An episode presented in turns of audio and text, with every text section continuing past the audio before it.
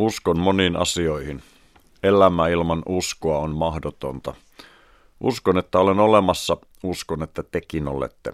Uskon, että olemme pohjimmiltaan samanlaisia eläviä olentoja maailmankaikkeudessa.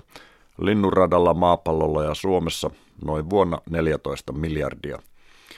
Uskon, että pystymme kommunikoimaan ja ymmärtämään toisiamme. Uskon, että kun kuolen, niin elämä jatkuu lukemattomissa muodoissaan maapallolla.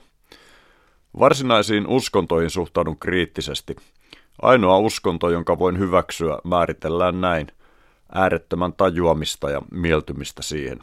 Jyrkemmät rajaukset ovat minulle vieraita. Raamattu on kirja.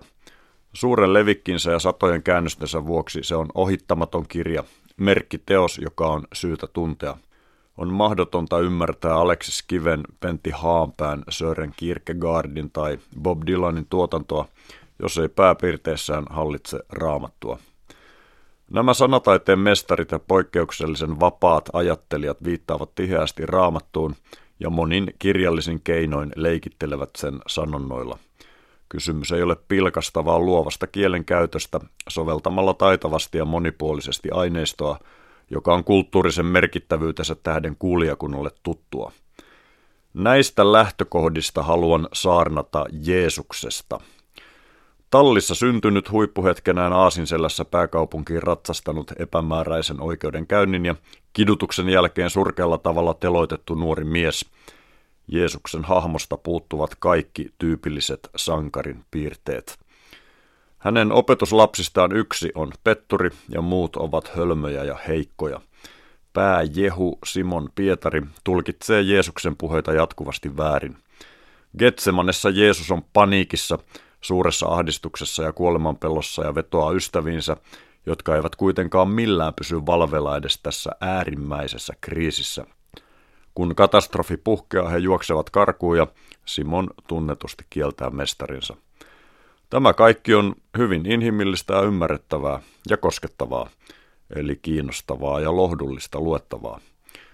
Nasaretin Jeesus on henkilönä mitä mielenkiintoisin – Koditon kulkuri vailla omaisuutta, vailla ammattia, sukulaistensa ja heimolaistensa hyljeksimä, köyhien ja osattomien ystävä, vallitsevan elämäntavan arvostelija, omasta turvallisuudestaan piittaamaton piikki systeemin lihassa, selibaatissa elävä huorien ja muun hyvinkin epämääräisen alakastin ymmärtäjä, henkilökohtaisen omaisuuden ja vaurauden ankara kriitikko, rikkaiden ja mahtavien tuomitsija – Nykytermeille käännettynä edistyksellinen vasemmistolainen vallankumouksellinen hippi. Jeesus ei ole kuitenkaan askeetti. Hän on aivan toisenlainen kuin ankaran dietin ja sosiaalisen vetäytymisen ekspertti, korven karhu, kastaja Johannes. Jeesus nauttii kavereineen ruoasta, juomasta ja seuranpidosta liikkuen festivaalilta toiselle, kehottaen ihmisiä karistamaan murheen ja stressin. Häntä jopa syytetään mässäyksestä ja juopottelusta. Jeesus on rennon elämäntyylin mestari. Hän viettää mielellään aikaa pitopöydässä syntisten kanssa ja juttelee mukavia.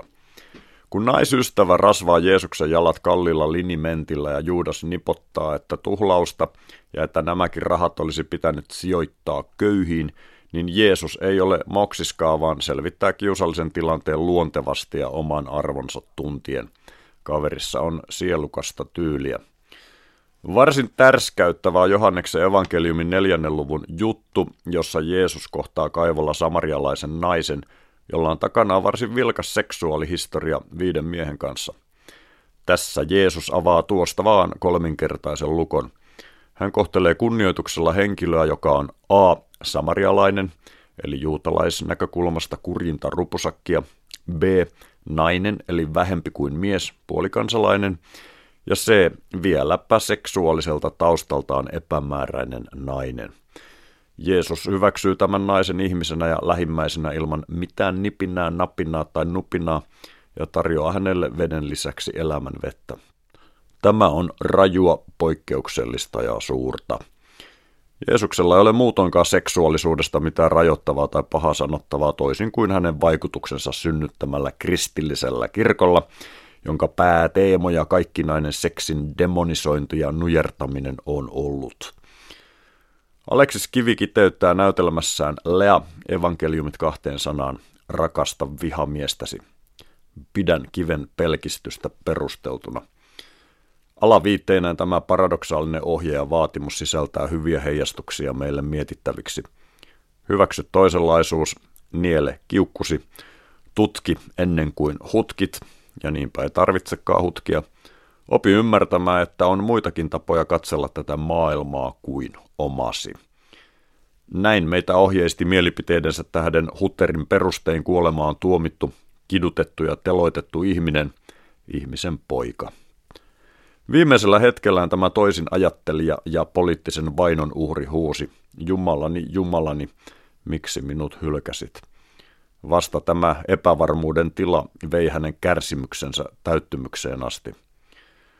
Sitä en ole lakannut ihmettelemästä, miksi tämän traagisesti ja epäoikeudenmukaisesti surmatun kapinallisen pasifistin ja viisaan opettajan seuraajat ovat yleensä kovin toisenlaisia kuin mestarinsa.